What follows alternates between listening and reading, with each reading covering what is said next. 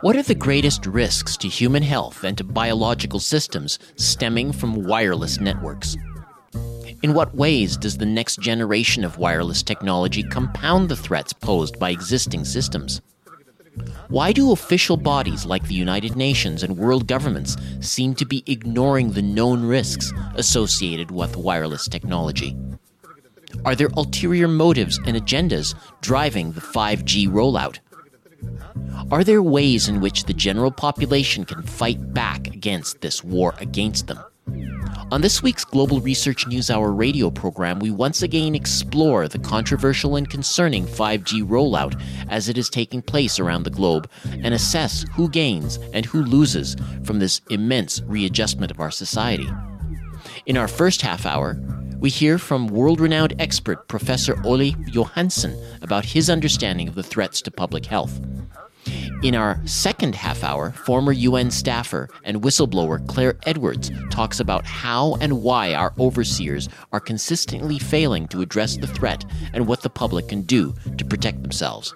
On this week's program, 5G rollout, a high tech front in the war against humanity? Bringing you the analysis beyond the media headlines, the Global Research News Hour is on the air. Welcome to the Global Research News Hour for the week of January 24th, 2020.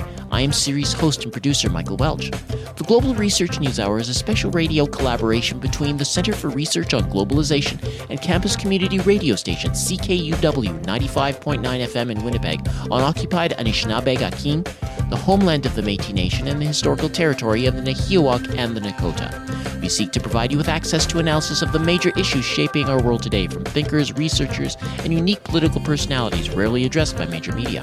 Our program is available from the Center's website, globalresearch.ca. We'll begin our show with News Notes, a sampling of articles from the Global Research News site.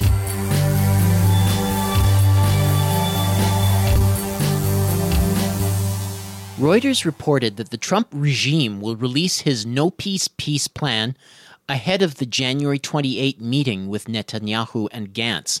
DJT, calling it a great plan, defies reality. PA spokesman Nabil Abu Rudeineh reaffirmed the Palestinian demand for an independent state within June 1967 borders, free from Israeli occupation and control.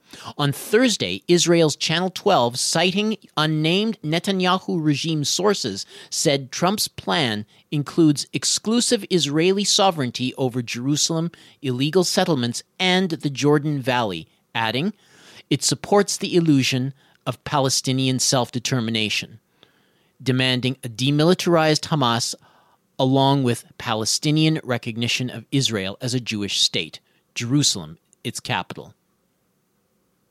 That comes from the article Trump's No Peace Peace Plan for Palestine. Netanyahu Gantz invited to White House to discuss Deal of the Century by Stephen Lendman, posted January 24th. The EJC considers anti Zionism to be a form of anti Semitism and employs a newly created definition of anti Semitism in which certain types of statements about Israel are supposedly anti Semitic. As a result, EJC's opposition to anti Semitism often consists of censoring information that exposes Israeli violations of Palestinian human rights. Its new campaign called Stop This Story particularly focuses on Instagram, although it will also use YouTube and other platforms. According to the EJC, the campaign will be the quote, first global initiative of its kind that will leverage Instagram's AR or augmented reality effects to drive a global movement, unquote. That comes from the article European Jewish Congress, or EJC, launches campaign against anti Semitism aka Support for Palestinian Rights, by Allison Weir, posted January 24th, originally published at If Americans Knew blog. Jessica Lynch was in an accident and did suffer a broken leg and hip, but no stab wounds, no bullet holes, no assault, and no rape. In fact, she was rescued by the Iraqis, taken to a hospital, and her road injuries were attended to. Jessica later testified to a congressional committee, quote, I am still confused as to why they chose to lie and tried to make me a legend, unquote. She testified that she had never fired even one shot, that her M16, like all M16s, had jammed anyway, that she passed out from the pain and awoke in a hospital where she was treated very nicely, with the nurses often singing to her to improve her spirits. A doctor at the hospital put Jessica into an ambulance and drove her to the American sector at serious risk to his own life. But when the ambulance approached, the Americans opened fire on it, so it had to retreat. That comes from the article Fake News and the Naked Government Jessica Lynch and the U.S. Invasion of Iraq by Larry Romanoff, posted January 24th. According to the Institute for Government, its departments refuse to comply in full with more than half of the Freedom of Information requests they receive. Whether you are an ordinary citizen or a journalist, if you want to hold our government to account, you have to be prepared to wait a long time and to fight all the way to the courts. That's exactly what we have been doing at Open Democracy. Last month, the Department for Exiting the European Union belatedly released documents from an influential lobbyist named Shankar Singham to Brexit ministers and senior civil servants after a judge ruled in our favor. The ruling, made by a tribunal in London, came after we had fought a two year battle for basic transparency. That comes from the article State Secrecy UK Government Now Routinely Refusing Freedom of Information Requests by TruePublica, Peter Geoghegan, and Jenna Corderoy, posted January 24th, originally published to TruePublica. These are just a few of the featured articles appearing last week on the Global Research website. Regular visitors to the site are encouraged to send monetary contributions by fax, mail, or online. Just go to globalresearch.ca and click Donate on the menu bar.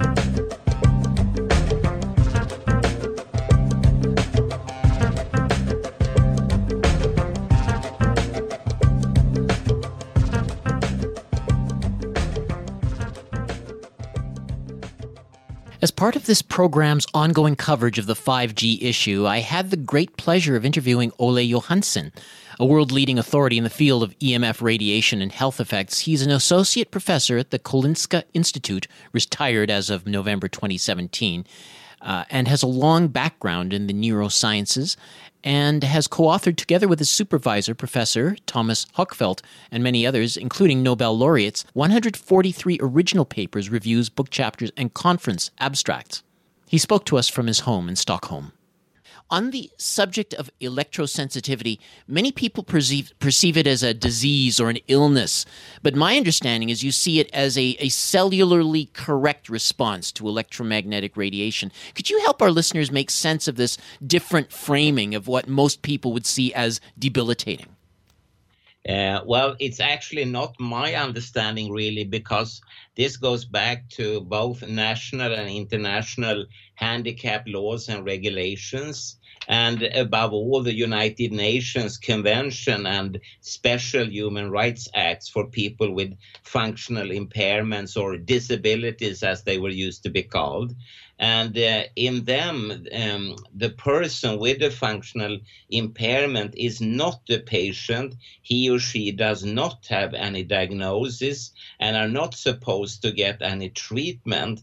And a typical example which i give when i give lectures is that i cannot speak french and people laugh about that, you know, but uh, that is actually the definition of the United Nations. Uh, and of course, um, to not be able to speak and understand French or Swedish is not an illness in any way. Uh, it just points to that the environment is inferior to your own personal needs.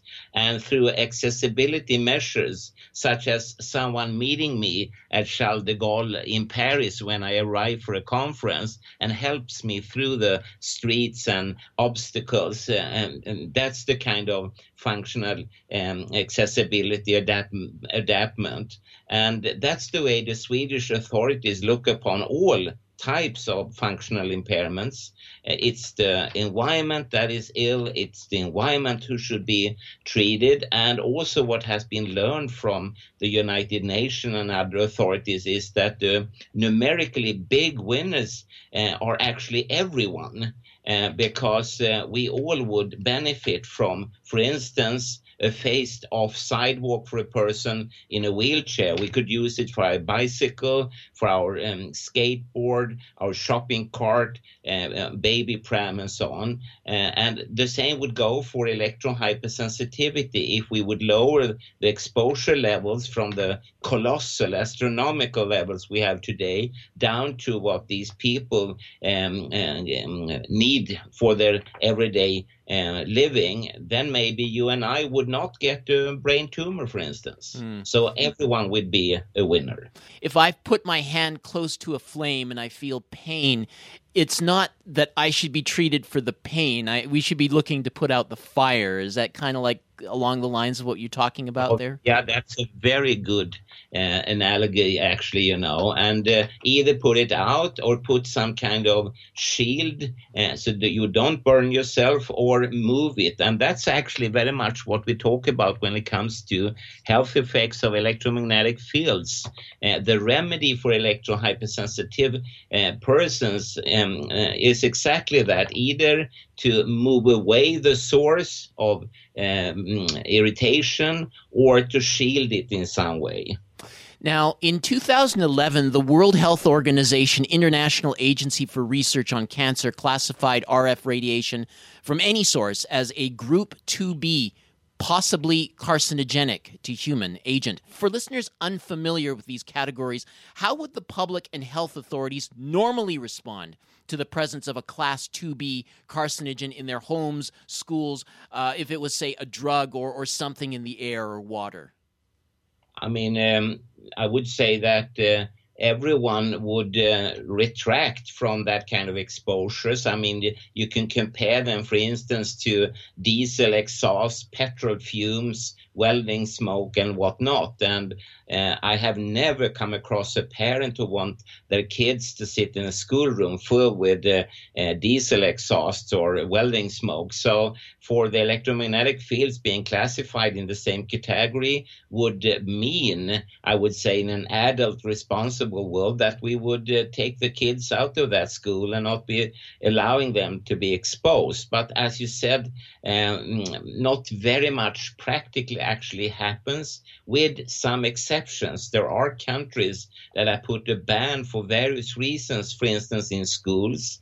Uh, unfortunately, Sweden and United States are not among them, but uh, countries such as uh, the Solomon Islands, uh, Nigeria, Uganda, Indonesia, and so on.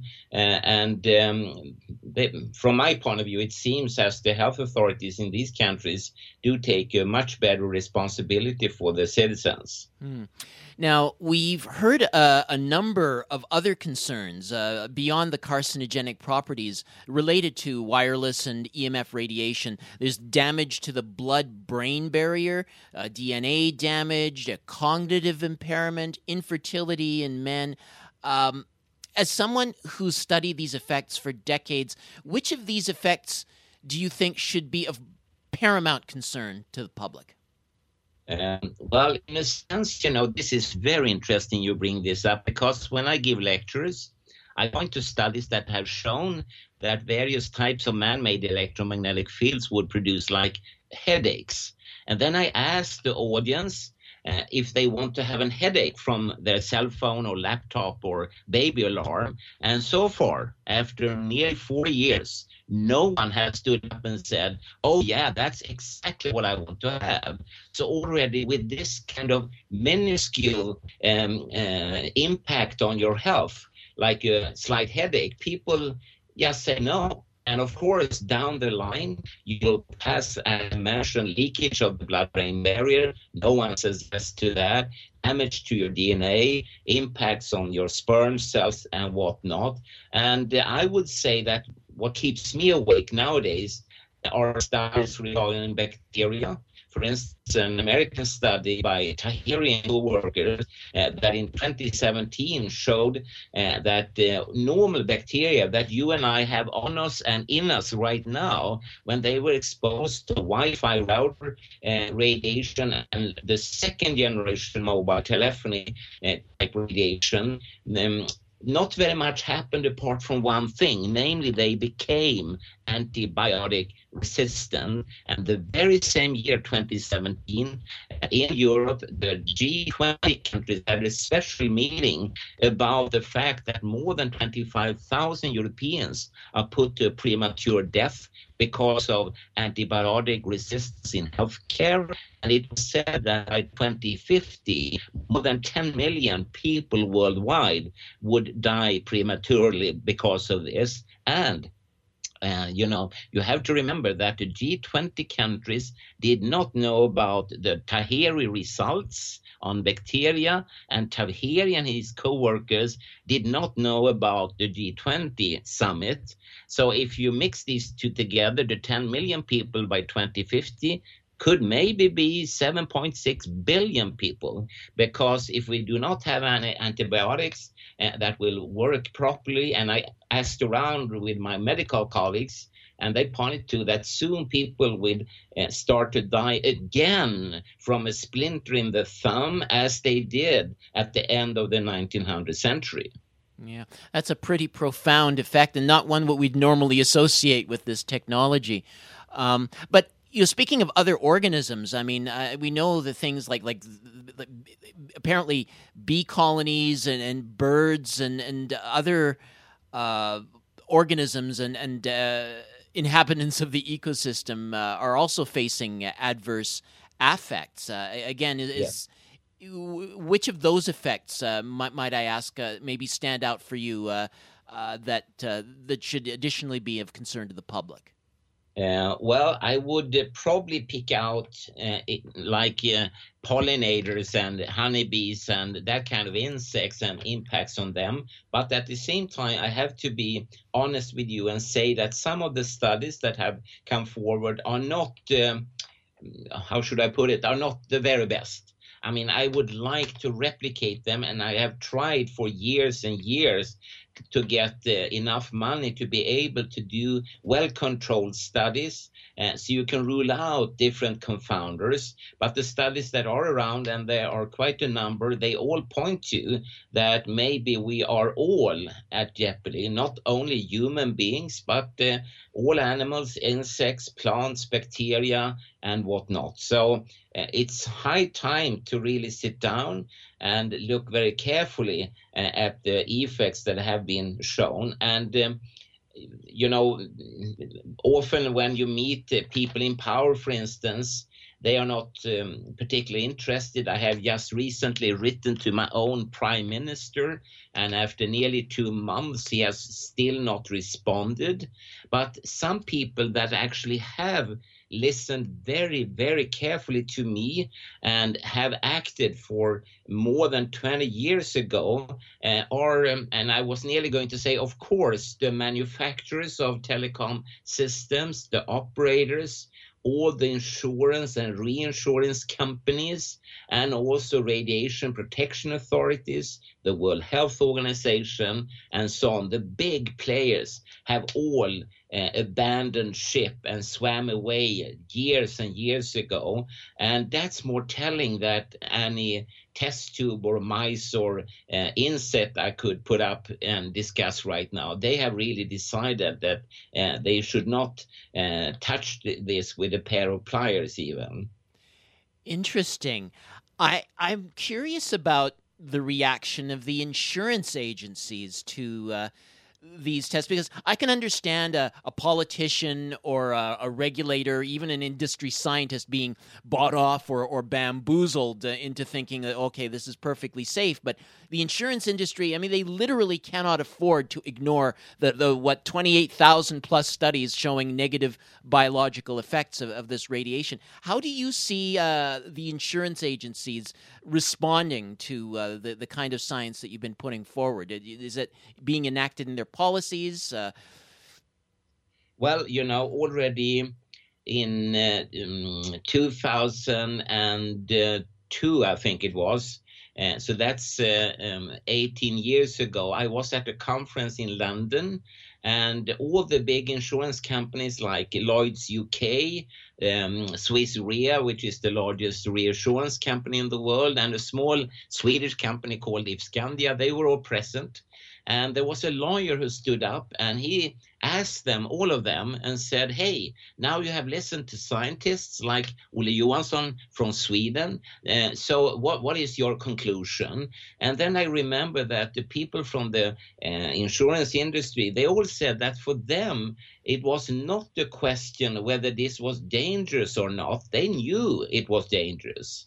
The only question for them was who is going to pay for the party in the future, and they will not do it. So therefore, they have this um, and it's uh, completely public. You can uh, look at it on the internet. They have this blacklist, and on it you would find health effects of all types of electromagnetic fields. You will also find uh, what you today have in like clothes, uh, furniture, in medicine, food, uh, um, um, baby products, and so on, namely nanotechnology. They do not take any form of responsibility for that, but it's sold to us as being completely safe, of course. And also, uh, they don't cover damages from GMO, and gene modified uh, organisms, such as gene modified uh, food products. And again, you know, for me as a consumer, this is more telling than any scientific paper I could read on the internet. They have decided and they have acted. So they have like a um, precautionary principle of their own, uh, and the, the, precautionary principle in their case is to protect themselves. Hmm. Um, could you uh, comment on the uh, as this 5G uh, because we, we, we haven't even talked about the 5G uh, yet with the space satellites and the uh, the multiple antennas.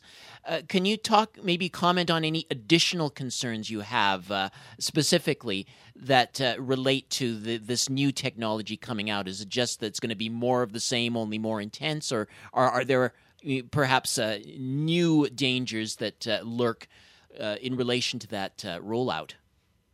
Well, um, that's also a very, very important issue you bring up, you know. And I could just start by saying that um, there has been an enormous debate worldwide regarding 5G, much more than we saw with 4, 3, 2, and 1G.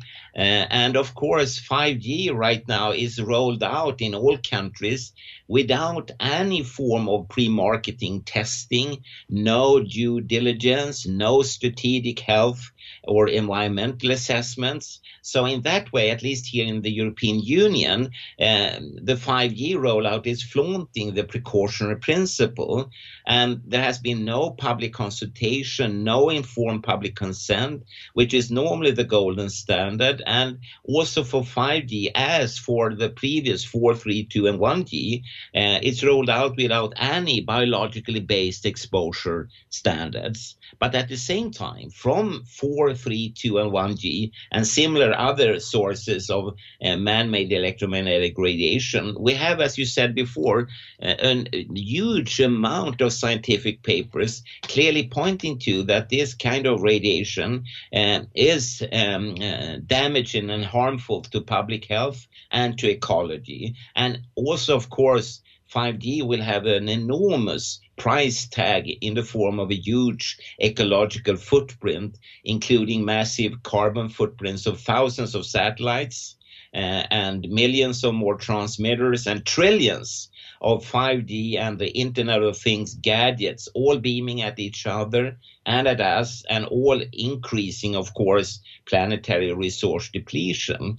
And um, the driving force here is, of course, greed and not need. And uh, it's not so easy to approach, you know, like a person who loves their cell phones and their computers and so on, because 5G has promised us that we should even faster be able to download from the internet and use different surfing functions uh, and whatnot. And of course, that's tempting, but um, I think it's high time to really start looking in a serious way on all the research. And as we said before, uh, we are not talking about small things. We are talking about antibiotic resistance in bacteria, damage to the DNA, uh, leakage of the blood-brain barrier, association to different type of cancer tumors, and so on. And um, but you know, again, uh, it's like a fantastic drunken party, and consumption is at high speed. And um, the few scientists like myself who put up a warning sign or a warning finger, uh, we are shoveled aside most of the time. And um, but I mean, I've taken on myself to always try to inform the general public and you know no one knows who i am. So just recently i took a commuter train here in stockholm and next to me there was a woman in her 40s and i leant forward to her and said hey you know i read about these cell phones and the radiation and the World Health Organization that the latter has cancer classified the radiation. And then she looked uh, with dismay, I would say, at me and said, "You are not, you, um, nuts. You know, you, you are lying to me." No, no, no, no. Please, you have a smartphone, I said. Um, Google it. And she started to do that. And after a few minutes, she, she looked very um, sheepishly at me, I would say, and said, you you you you were right. Uh, why has no one informed me about that?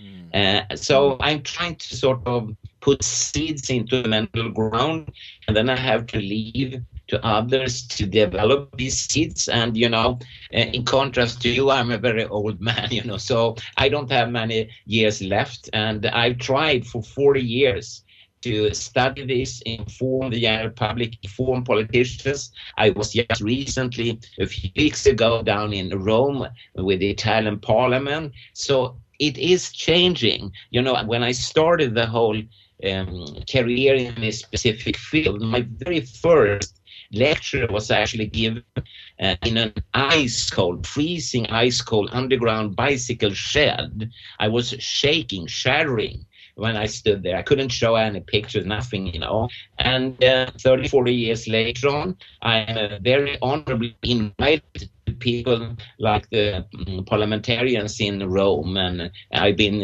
um, all over the world. And uh, so it, it is a change, but um, I, I want to see more.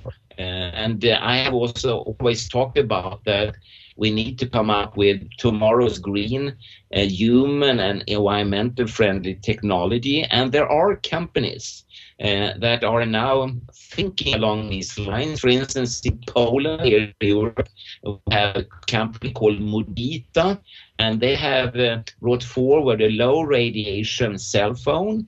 And also, there is a Swedish company called RP, which stands for Radiation Protection, RP of Sweden.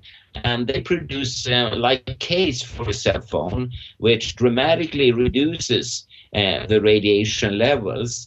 And these are steps, of course, but they're very important steps. And more and more, both scientists, politicians, civil servants, and the general audience, they are asking that question when I come to meetings and conferences uh, the last five years. What can we actually do? What can I do to protect myself? Could I in any way lower the radiation? And from the beginning, I had to say, no, not very much. But now there are things coming up, you know. And of course, uh, to um, bring out a low radiation cell phone that would be proven safe would be an enormous winner for any company and country. So I suppose while we talk, there are young men and women in a garage in California actually inventing it right now. Mm. So it sounds like there's some good news on the horizon in spite of the warnings. Professor Olle Johansson, uh, we've got to go now, but it's been a great pleasure and honor to host you on the program. Thanks so much for, for sharing your vast knowledge and understanding with our listenership. Well, thank you very much indeed, Michael. It was a great honor to participate in your radio program here. Thank you. We've been speaking with Professor Olle Johansson, a retired associate professor with the Karolinska Institute in the Department of Neuroscience and world leading authority in the field of EMF radiation and health effects. He joined us from Stockholm.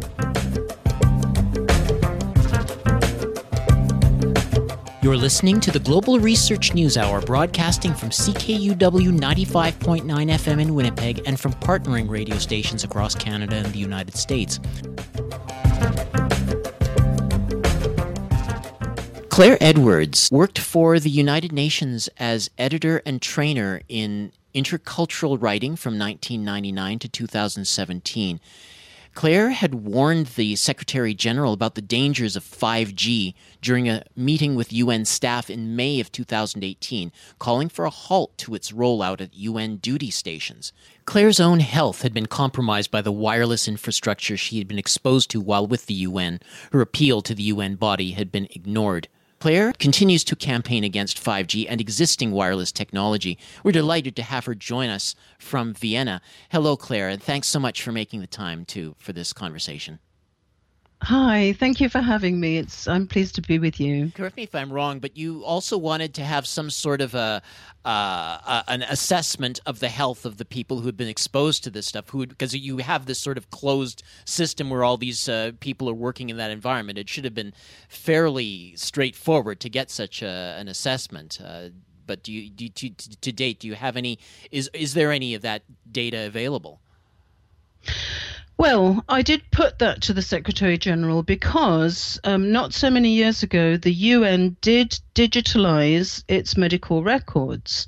And this means that you could actually assess the consequences for the UN staff over the last four years if you were to look into that data. Now, the problem is that the UN, of course, is extraterritorial, so actually having access to that data would be problematic. And uh, yeah, you know, there, there would have to be discussions about it. But the point is that data is available. And what I know anecdotally from my colleagues who are still working at the Vienna International Center is that uh, people have suddenly died, uh, people have had heart attacks, um, there seem to have been a phenomenal number of cases of breast cancer. And of course, you know, if you wear a wired bra that actually has metal inside it, which could uh, re radiate this signal into your body. Um, and um, there are also a tremendous number of cases of burnout, and burnout is also associated with exposure to electromagnetic radiation. Um, and I did hear that just in recent weeks they actually held some sort of day of um, advice and so on, where they brought people into the UN and they had a sort of event to provide advice for people about stress and burnout. So clearly, I would say that the medical service at Vienna is not aware, like medical professions pro- professionals pretty much anywhere, they're not aware, they're not connecting these health consequences with this excessive exposure of four years now for the UN staff. Mm, it's quite scary. You know, we've heard from other guests, uh, most notably uh, Professor Martin Pall and Professor Olle Johansson, about some of the negative uh, health effects related to, to wireless and, and anticipated for the 5G rollout. But what I want to know from you is your insights uh, as a UN staffer and uh, you know, someone who's looked into these issues uh, carefully, why are official bodies like the UN and world governments seemingly incapable of responding to the threat in a responsible way? Is this some sort of group think? Uh, are, are we talking about key people and key places being bought off? What systemically is happening? to prevent responsible policy and or responsible enforcement of existing health and safety standards well, in order to respond to that question, um, we have to talk about conspiracy. Mm. Uh, because I have been involved in this campaign for 21 months now, full time, every day, seven days a week. And I have looked now at thousands of pages of documents. I've watched videos and I have thoroughly informed myself. So, what is clear is that um, when you look at the literature from emanating from the EU, from the UN, um, and from other countries, you find that the same terminology is used right across this literature. Um, so you can see that they're all singing from the same song sheet. Um, you have the so called International Commission on Non Ionizing Radiation Protection. And for most of the world, it's this ICNIRP that produces the guidelines by which um, most governments um, decide on their exposure limits.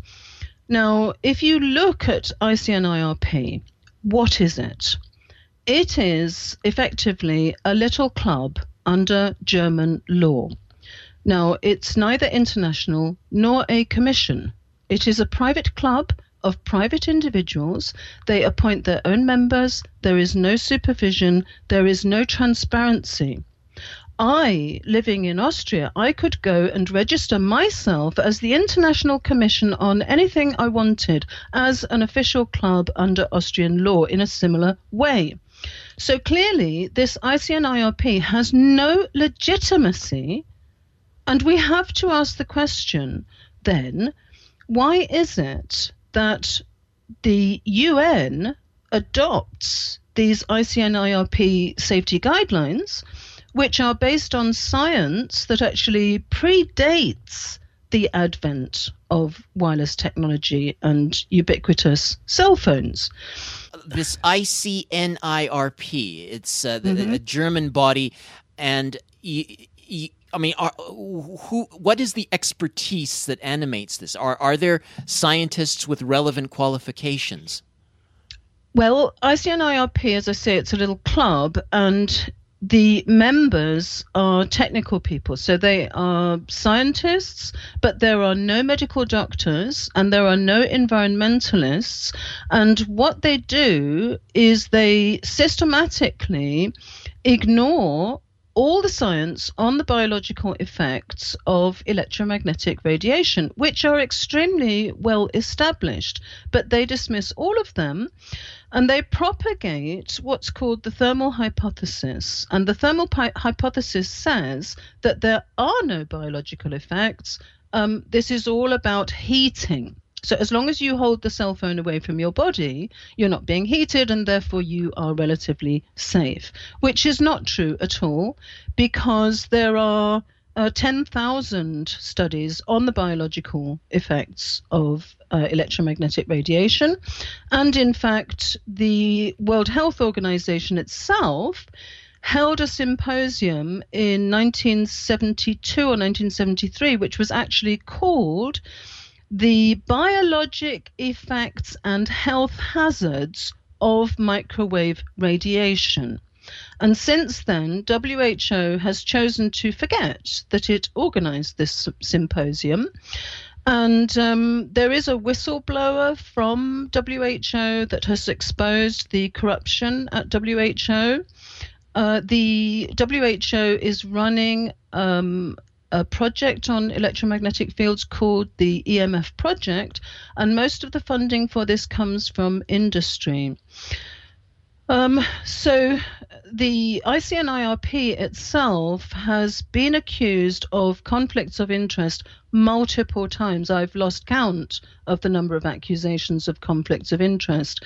So one has to ask the question why does the UN adopt these guidelines. I do not see the legitimacy in this, and these guidelines are ridiculously unprotective um, because there was an article just a few months ago where the author took a study that was done on an apartment in Stockholm, a top floor apartment, where there was an antenna about 10 meters away. And Professor Lennart Hardell went in and measured the levels of um, electromagnetic radiation in this apartment. And based on that, the author of this article calculated that in in order for the ICNIRP so called safety guidelines to be exceeded, you would need to have 666,000 such antennas around that apartment, which gives you a sense of how completely unprotective these so called safety guidelines are.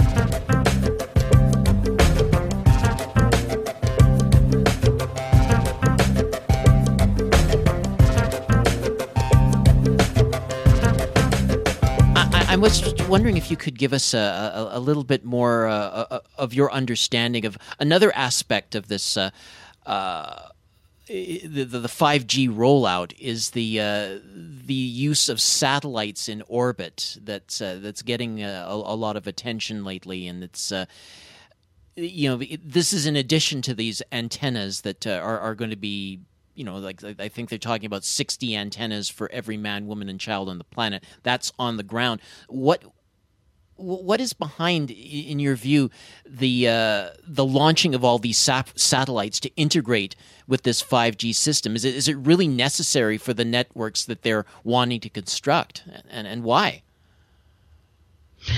Well, another thing that we have to understand about this is that everything about this 5G rollout is unclear. And I think this is de- deliberately so.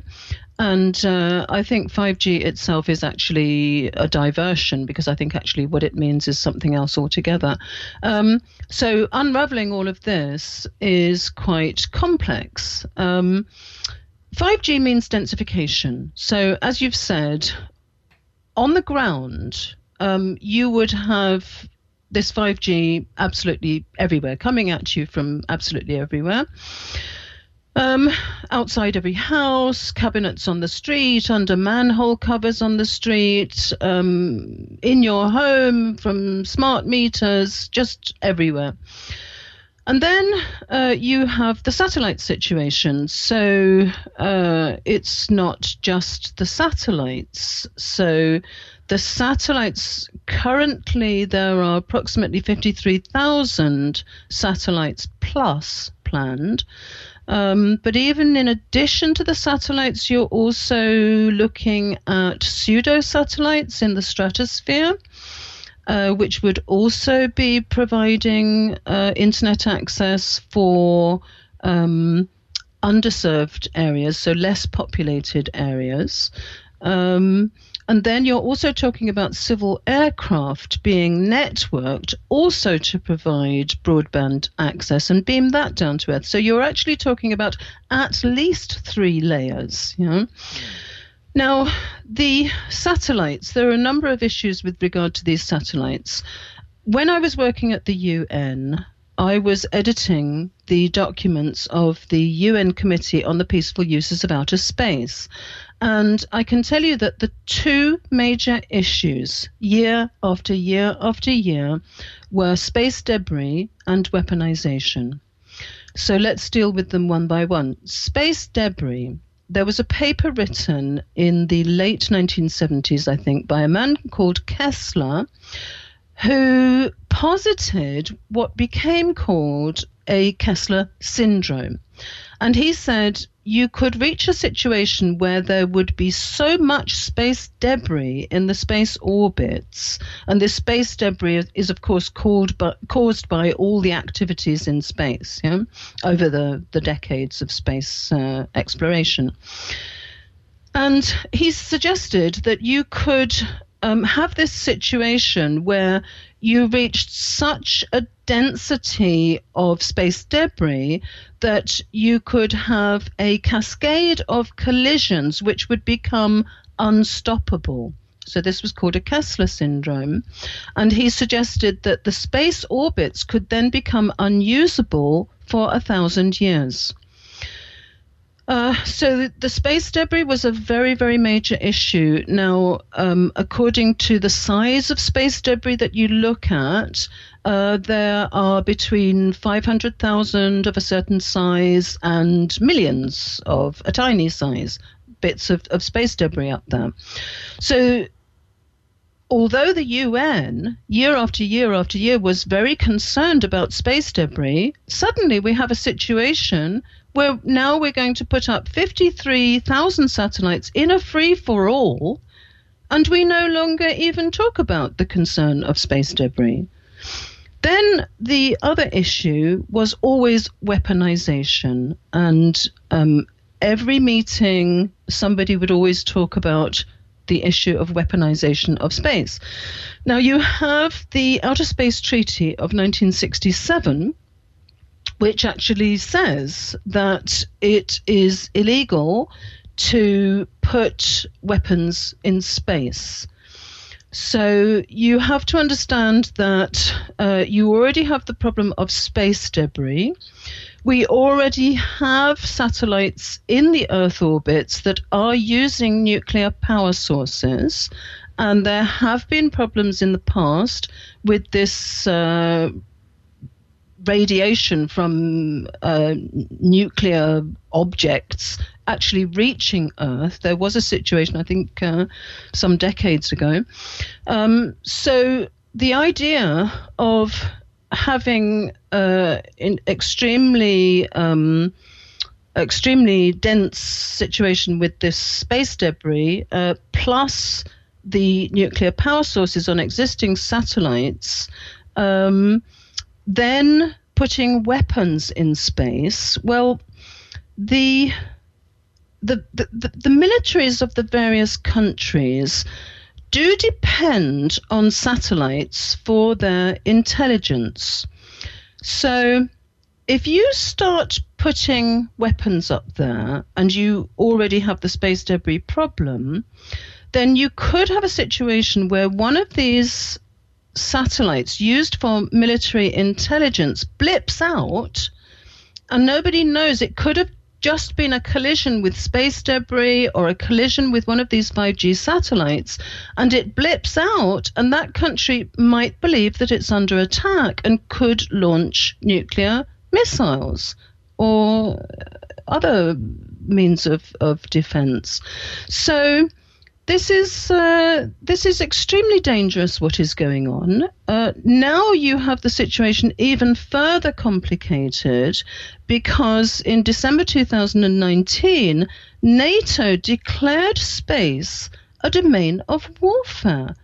And I haven't really seen this discussed anywhere, but declaring space a domain of warfare as far as the Outer Space Treaty is concerned, I don't see that that declaration is illegal.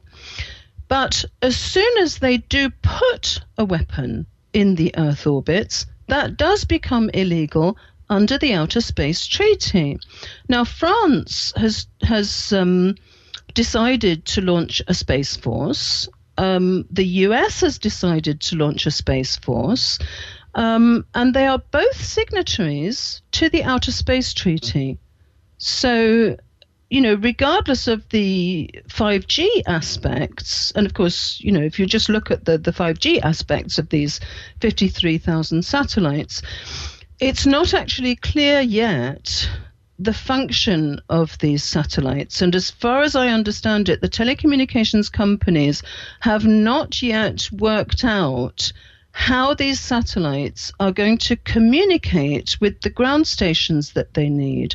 So these satellites now it is complicated yeah. because the you have uh, you have different earth orbits and these 5G satellites are going to be in the low Earth orbit or the very low Earth orbit. And the reason for this is that this would be closest to the Earth, closest to the ground. And therefore, what they are seeking is what they call low latency. So, you know, as instant a communication as possible. And if you use the higher Earth orbits, then you would not have that low latency. So, let's say uh, the most de- desirable uh, um, orbit would be geosynchronous orbit, where the satellite can always be above its target on the Earth and it would remain in situ above that target. Um, but if you put your 5G satellites in geosynchronous orbit, then you would not have low latency. Hmm. This is why they've chosen the low Earth orbits. Now, the problem with the low Earth orbit and very low Earth orbit is, as I understand it, is that the satellite will only remain in range for about 10 minutes. So you're going to have to hand off the, the ongoing communications or calls on the cell phones, you're going to hand, have to hand them off from one satellite to the next as the satellites move on. And they have not solved how that's going to happen. So technically, they have not resolved how this is going to work. So, as far as I'm concerned, I find all of this unconscionable.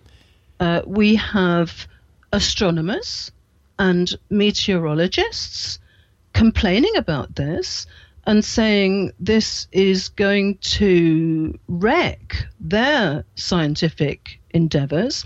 And in the case of meteorologists, of course, they are predicting the weather for us. And this has very serious implications for a lot of our activities on Earth, such as aviation, such as maritime traffic, um, such as our GPS systems, and, and so forth. The, we actually do need these things. So, why is it that commercial interests trump everybody else. We hear activists, uh, note many of them well intentioned, focusing overly much on the health impacts, and, and to be certain, those are a concern, but without, you know, widening the scope of the conversation. Is there a danger that uh, that uh, we could uh, shift our focus uh, away from what it should be? So, I mean, so, so we, we may end up with uh, you know activism that's more geared toward protecting us from the health impacts rather than putting an end to this agenda. Do, do you have any concerns about uh, you know the uh, misleading of the uh, this uh, movement? I think that there is a great deal of confusion and deliberately so. Um, this is being rolled out extremely fast and as I say, the um, the technical aspects of this are not even worked out. You know? So one has to question exactly why is it that this is being characterized as a race, that uh, each country is in a race with all the other countries to get this rolled out first. Um, I think it's extremely suspicious. There are a couple of reasons, well, a couple of reasons, major reasons for that. Um, so what people have to understand is that with 5G, there is no coming back. Now, in normal circumstances, when we are confronted with problems such as, for example, tobacco or asbestos, um, we can make a mistake. And of course, tragically, many people are injured and many people die. But eventually, the mistake is realized and laws are put in place and people are protected, and we say, okay, well, we learned our lesson. Yeah? But with 5G, you see, this is something totally, totally different because this is cosmic in implications. Uh, this is the end of life as we know it. This is about putting a total surveillance and control grid in place. You only have to look at what's happening in China, where you can see the social crediting system, which has already blacklisted 13 million people who are now non persons in Chinese society. So you have that control grid aspect, and you also have the very serious uh, health and environmental implications. So, in terms of health, you know, Professor Martin Pall has talked about brain injuries, which he said could happen very quickly, and we would no longer be able to function as societies because nobody would be able to think properly. Now, you have a, a scientist in the United States at the Massachusetts Institute of Technology who is predicting that um, every second baby will be autistic in the United States um, by 2025. Yeah? So you begin to see that if this is allowed to happen, now you, you've also got implications of sterility, which I'm sure you've also discussed with uh, Professor Olle Johansson and Professor Martin Pall. So you have also irreversible sterility. Now, you already have Wi Fi in schools, it's established that this causes sterility. So, we're already heading for a serious problem of, of uh, infertility. And um, Barry Trower, the British weapons expert, says that within five generations, and that's not 5G, that's based on previous generations of wireless technology, not on 5G. But he says within five generations, you would have 100% sterility.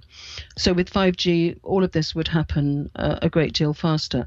So what I'm saying here is that this 5G is a mistake that cannot be allowed to happen because you would not be able to come back from it. So it's I believe it's being characterized as a race and it was given the name 5G or fifth generation so that people would assume that it was just an upgrade from the fourth generation. But that's not the case. This is a completely different technology. Um, Claire, I was so, just wondering, in, in the, the, time remaining, uh, what, what mm. ac- course of action do you recommend listeners do to, to try to resist or, or reverse this uh, uh, diabolical agenda, as it would seem to be? Yeah, I would definitely call it diabolical. Um, well, I believe that 5G has a form and a function, and the two are very different. So the form of 5G is as I've described, but the function is that 5G would be completely inescapable for the reasons that I've described.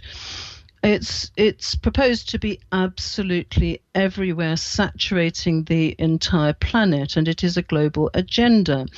So, unlike all previous problems that we've faced, you're not going to be able to protect yourself from 5G. You're not going to be able to move house.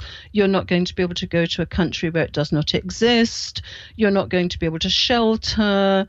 Uh, you're not going to be able to go underground. So you only have one choice with 5G. As, a, as I've said, it cannot be reversed once it's there. So this requires every individual now to take responsibility. And I think the major problem we have on the planet is that people don't take responsibility and they don't inform themselves. So, for the first time, we have something where people really must inform themselves, they must inform other people, and they must then take action. And I see this as individual action. So I see this actually as personal transformation. And this is something that I've lived for the last 20 months because I've actually changed hugely in these 20 months and learned an awful lot and started to do all sorts of things for the first time, which I've never done before in my life. And I think when individuals change, then you've actually changed the paradigm on the planet. So, in a sense, I actually see this as a, a, spiritual process. But what I'm extremely concerned about is that the perpetrators of 5G are actually hijacking the Stop 5G movement. And I became aware of this just a few weeks ago.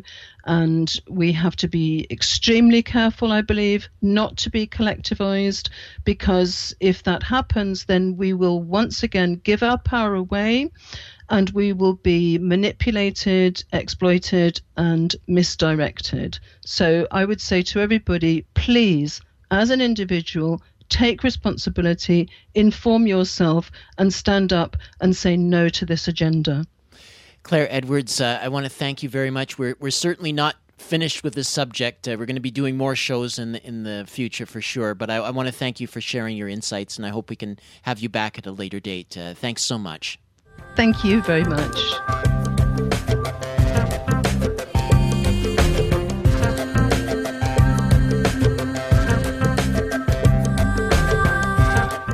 You've been listening to the Global Research News Hour. You can hear our program every week on CKUW 95.9 FM in Winnipeg and on partner radio stations across Canada and the United States. You can also download our program from the website globalresearch.ca. To leave feedback on this program, please email globalresearchnewshour at gmail.com. I'm series host, creator, and producer Michael Welch. Thanks for listening. Please join us again next week.